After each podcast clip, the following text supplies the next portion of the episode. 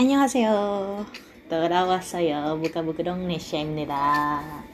Kenapa tiba-tiba Korea? Karena hari ini gue mau ngebahas uh, variety, bukan variety show ya, talk show Korea yang gue lagi suka banget akhir-akhir ini.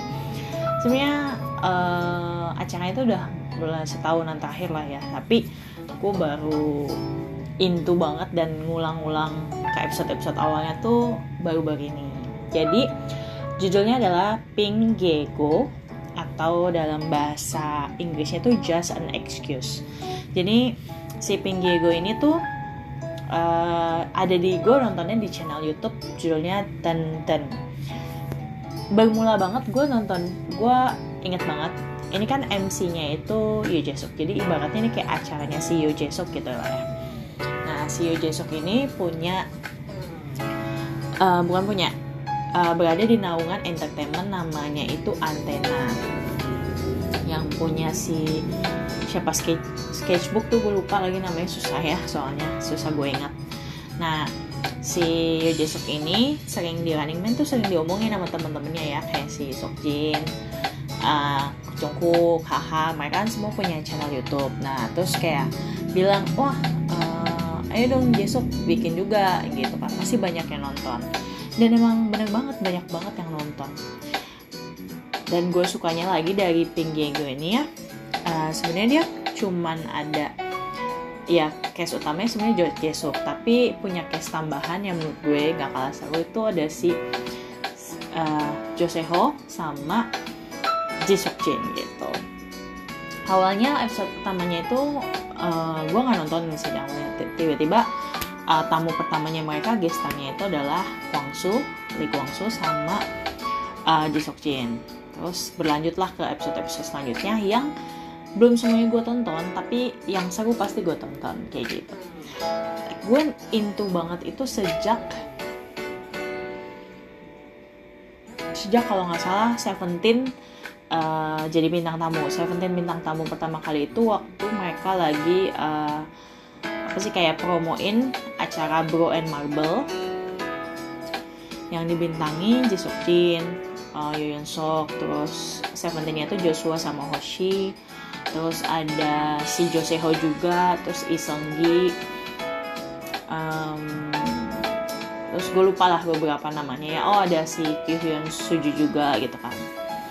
Nah itu pertama kali kayaknya gue nonton yang into banget. Sebelumnya juga into tapi nggak terlalu perhatiin gitu loh. Tapi semenjak Seventeen, terus gue ngeliat eh banyak beberapa hmm, artis-artis yang gue tahu di dan kalau emang ngobrol sama Yoo Jae-suk tuh mereka pasti kocak lah gitu jadi gue nonton acara sebenarnya acara inti dari pinggir gue itu tuh kayak apa ya cuma yang bener-bener talk show uh, random talk aja gitu mereka bisa ngomong A sampai Z hal yang nggak nggak apa ya nggak yang nggak yang ngawung ngidul kayak kita lagi hangout sama mereka aja dengan mereka cerita kayak gitu seperti itu dan gak ada skripnya cuman belakangan kan dia udah mulai ada kayak PPL-nya gitu kan ada iklannya. Jadi ya di situ doang bagian iklannya tapi menurutku sisanya tuh bener-bener kayak alami nature emang ya dia suka-suka ngomong terus kadang-kadang ada si Joseho kan. Joseho tuh emang bikin lucu banget.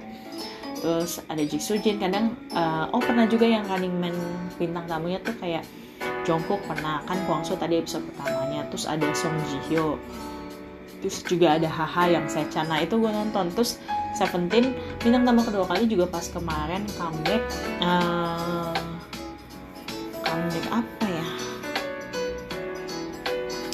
Comeback ini deh kayaknya. Uh, yang terakhir tuh apa? Heaven Heaven. God of Music sorry. God of Music. Nah itu tuh mereka juga bintang tamu di situ. Ada Mingyu, Joshua, Hoshi, sama Dokyum asli sih uh, Dokyum tuh bikin mood parah banget pecah pecah pecah banget gitu. Nah terus uh, yang bikin gue suka tertarik banget sama Pink Jago ini selain itu adalah ciri khasnya dia. Jadi dia tuh ada beberapa spot yang dijadiin tempat untuk uh, rekaman. Yang pertama itu uh, emang tempat uh, salah satu ruang meeting roomnya si antena. Terus ada satu lagi yang mini mini pink Diego. Jadi dia juga punya yang kayak kecilnya gitu kayak isi bintang tamunya paling maksimal dua.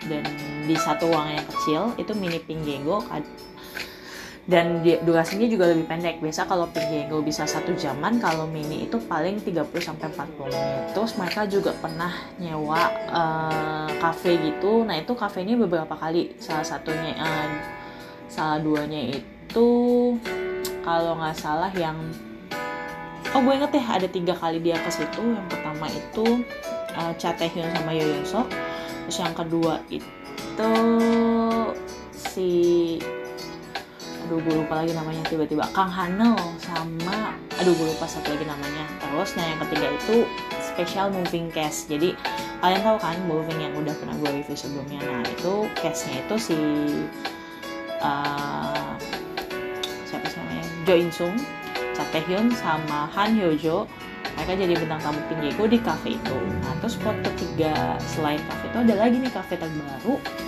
Yang terakhir itu Cha Cha Sowon ya kalau nggak salah namanya. Pokoknya artis veteran gitulah ya. Aktor veteran banget gitu. Nah itu lumayan tuh viewnya langsung berapa m? Gila sih menurut gue.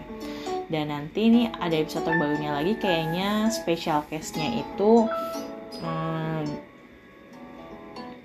uh, film barunya siapa ya tadi gue lihat ya? Oh film barunya si Idong Wook kayaknya gitu ya.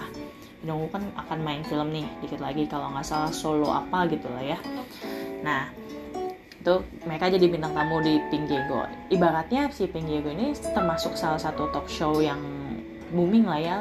Kalau dulu kalian sempat tahu kayak Jesse Short of View terus terakhir Sonny Short View terus MMTG gitu kan. Terus apalagi banyak lah sekarang banyak memunculan gitu. Tapi menurut gue yang paling favorit adalah ya Jesok ini. Karena ketawanya dapat random chatnya tuh bener-bener nggak kayak talk show lainnya tuh. Kalau talk show lain tuh kayak ada pertanyaan yang kayak menjurus gitu ya. Kalau di pinjai ini justru yang kayak kayak gitu kurang gitu. Kayak memang sih mereka untuk uh, promoin acara mereka. Tapi nggak kayak nggak kayak ke situ. Lebih kayak emang kayak teman mainnya Jesok gitu ya kayak kita lagi nongkrong sama Jesok dan teman-temannya gitu.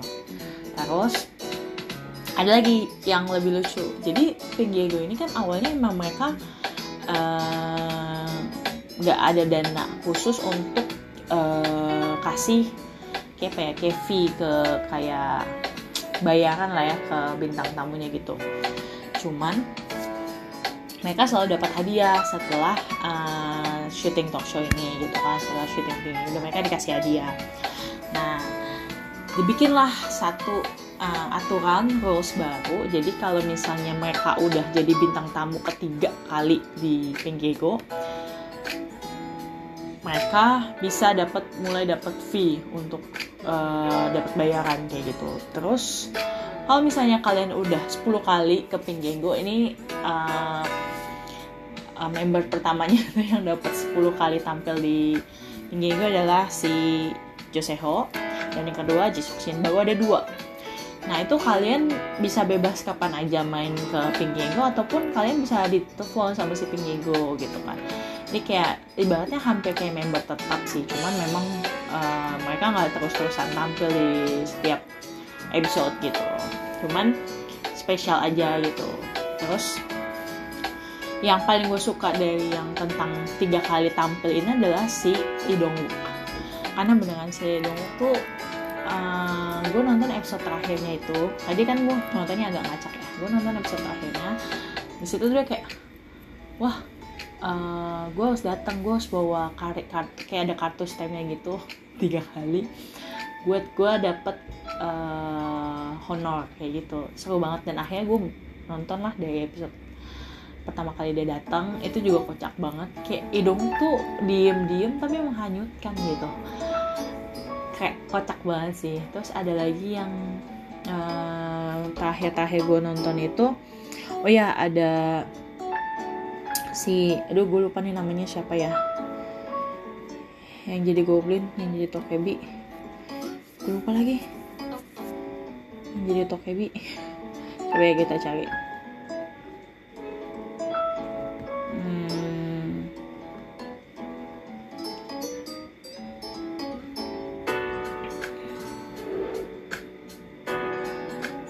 cari ya. Nih kok agak jauh? Gong Yu astaga. Waktu episode Gong Yu juga seru. Gong Yu juga diam-diam menghajut kayaknya dong. Tapi memang lebih lucu Lee Dong sih. Oh, terus ada lagi yang paling gue suka. Favorit gue nih salah satunya adalah waktu bintang tamunya In Siwan sama Kwang Hee. Itu aku tuh kayak kocak. Kayak apa ya? Kayak Kwang Kwang Hee tuh kan bawel banget. Terus Im Siwan tuh kayak pendiam emang si Im Siwan gue udah sering nonton di itu kan di House on Wheels. Jadi kayak ah gitu kan. Terus tapi tapi kocak juga si Im Siwan tuh kocak kalau ketemu Kwang Hee gitu kan. Terus ada lagi beberapa bintang tamu yang gue suka lihat uh, tapi yang ada beberapa juga yang gue nggak terlalu into karena memang uh, gue nggak terlalu kenal sama artisnya gitu ya terus ada sih sebenarnya ada yang kan ada yang versi BTS tapi entah kenapa gue nggak nonton sih. Mohon maaf para para fans uh, nya BTS atau ARMY ya. Gue emang bukan sensi sih. Sebenarnya uh, gimana ya gue nggak nggak terlalu into sama BTS uh, ini apa sih namanya? Uh, apa sih itu namanya? Gue pengen kayak ngomong uh, sesuatu gitu ya. Maksud gue istilah apa ya itu ya? Gue lupa lagi. Jadi perlu digarisbawahi dulu gue juga gue bukan ARMY tapi dulu gue suka banget sama BTS juga. Bukan suka banget sorry. Gue suka sama BTS sama lagu-lagunya tepatnya. Jadi gue tuh dulu suka banget kayak Save Me terus Fire terus Spring gitu kan. Gue suka banget. Tapi semenjak mereka mulai jadi global gue kurang into sama lagunya. Kayak lagunya tuh ya ya easy listening aja tapi nggak terlalu menarik secara message. Ini mohon maaf ya ARMY BTS disclaimer akhirnya gue menggunakan disclaimer gue bukan yang benci BTS tapi gue emang agak kurang. Apalagi gue sukanya sama Seventeen gitu ya which is uh, walaupun Seventeen bisa dibilang ya satu label sama BTS tapi uh, menurut gue mereka beda. Dan gue pun uh, sebagai karat gitu ya gue nggak memungkiri BTS tuh terkenalnya terkenal parah yang kayak di dunia ini siapa sih yang nggak kenal BTS kayak gitu loh. Dan karena kalau Seventeen kayak masih ada yang nggak kenal sama Seventeen tapi kalau BTS kayaknya hampir semua orang yang nggak suka K-pop pun tahu ada BTS gitu kan. Nah terus sebenarnya gue nggak terlalu ini sih cuman semenjak Seventeen masuk hype label juga gue tuh mulai kayak hmm hmm Seventeen ini bakal digadang-gadang next BTS nih. Pasti karena hype uh, salah satu boyband yang big di hype yang kedua menurut gue setelah BTS adalah Seventeen. Jadi waktu kayak itu batu kan tuh batu bisa dibilang kayak adiknya BTS gitu ya secara langsung. Terus kayak um, terakhir banget itu tuh batu sama Aduh gue gue lupa ya. Hypen ya kalau nggak salah nah itu kan masih cere banget ya baru 3 tahun 4 tahun gitu lah ya. Ini dibandingkan Seventeen yang udah 8 tahun berkarir dan lagi puncak-puncaknya emang makanya tuh si playlist dibeli masih hype gitu ya. Seventeen tuh gue udah kayak oh the next bakal di next BTS ini.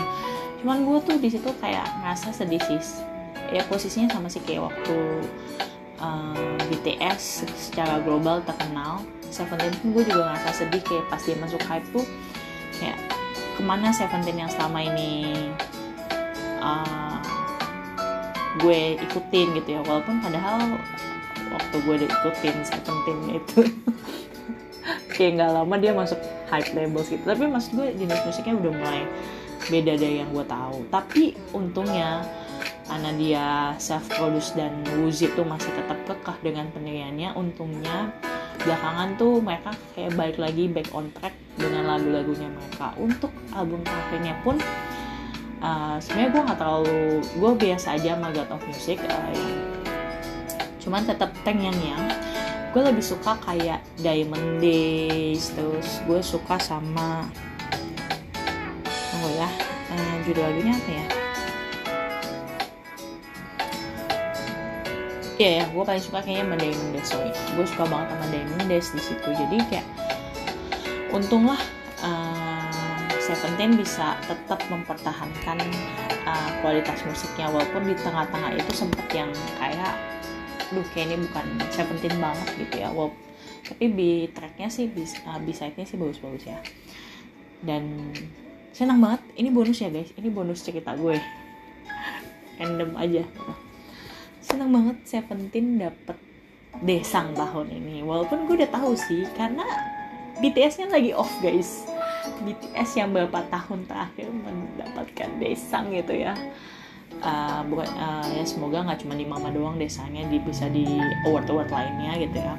Gue udah tahu wah BTS off ini entah emang ya gue bukan mengecilkan Seventeen tapi gue tuh kayak aduh janjiannya kayak kayak sama sih hype labels gitu. Tapi emang pencapaian Seventeen tahun ini tuh luar biasa. Bayangin ini gue baca di artikel dalam satu periode kalender dia ngejual 15 juta kopi album yang which is gue tahu itu pasti banyak. Ada satu orang beli sampai ratusan gue juga tahu. Tapi kayak 15 juta guys. 15 juta kopi. Uh, kayaknya kalau FML sama Heaven aja tuh udah hampir 10 juta 12 juta kali ya. Jadi sisa tiganya mungkin dari album Jepang atau gue nggak tahu atau sisa penjualan setelah pre-order dan uh, one first week gitu-gitu kan. Ini gue kayak oke okay, oke. Okay. emang pencapaian Seventeen luar biasa. Terus speech yang mereka sih luar biasa. Tahun 2023 ini tahun yang begitu berat buat Seventeen di mana banyak on offnya gitu. Kak waktu awal dibuka sama di sakit gitu kan. Bahkan di Son Ogong pun dia nggak bisa naik full terus ditambah lagi kepergian sahabat mereka Moonbeam Moonbeamnya Astro gitu ya. Terus ketiga uh, ditambah leader harus operasi kaki gitu ya si Scoops gitu. Dan nggak bisa ikut comeback yang God of Music kayak di luar itu memang pencapaian Seventeen. Ini ibaratnya 2000 23 tuh peaknya Seventeen sebenarnya lagi ditambah mereka akan pasti akan segera masuk wajib militer. Ya gue udah wanti-wanti nih karena Jungkook aja udah masuk wajib militer. Jungkook aja masuk wajib militer 97 line. Kok seminggu kagak masuk ya? Kagak masuk militer. Bahkan eskup aja belum masuk militer nih. Eskup nah. so ya dengan adanya Pink Diego kita back to topic ya Pink Diego atau Just an Excuse di channelnya dan dan YouTube-nya Antena ya salah satu.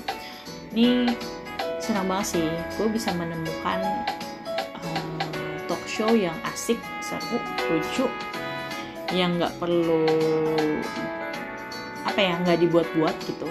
Dan gue sukanya mereka natural aja tuh kalau ngomong kayak bener-bener tektokannya atau bisa dibilang namanya tuh mereka palingnya tiki takanya tuh kayak dapet banget gitu. So applause buat Pinggego dan kalau kalian ada yang suka nonton Pinggego juga boleh kasih tahu gue di Instagram di buka buku dong. Atau kalian ada yang tertarik juga boleh kasih tahu gue. See you next time. Bye bye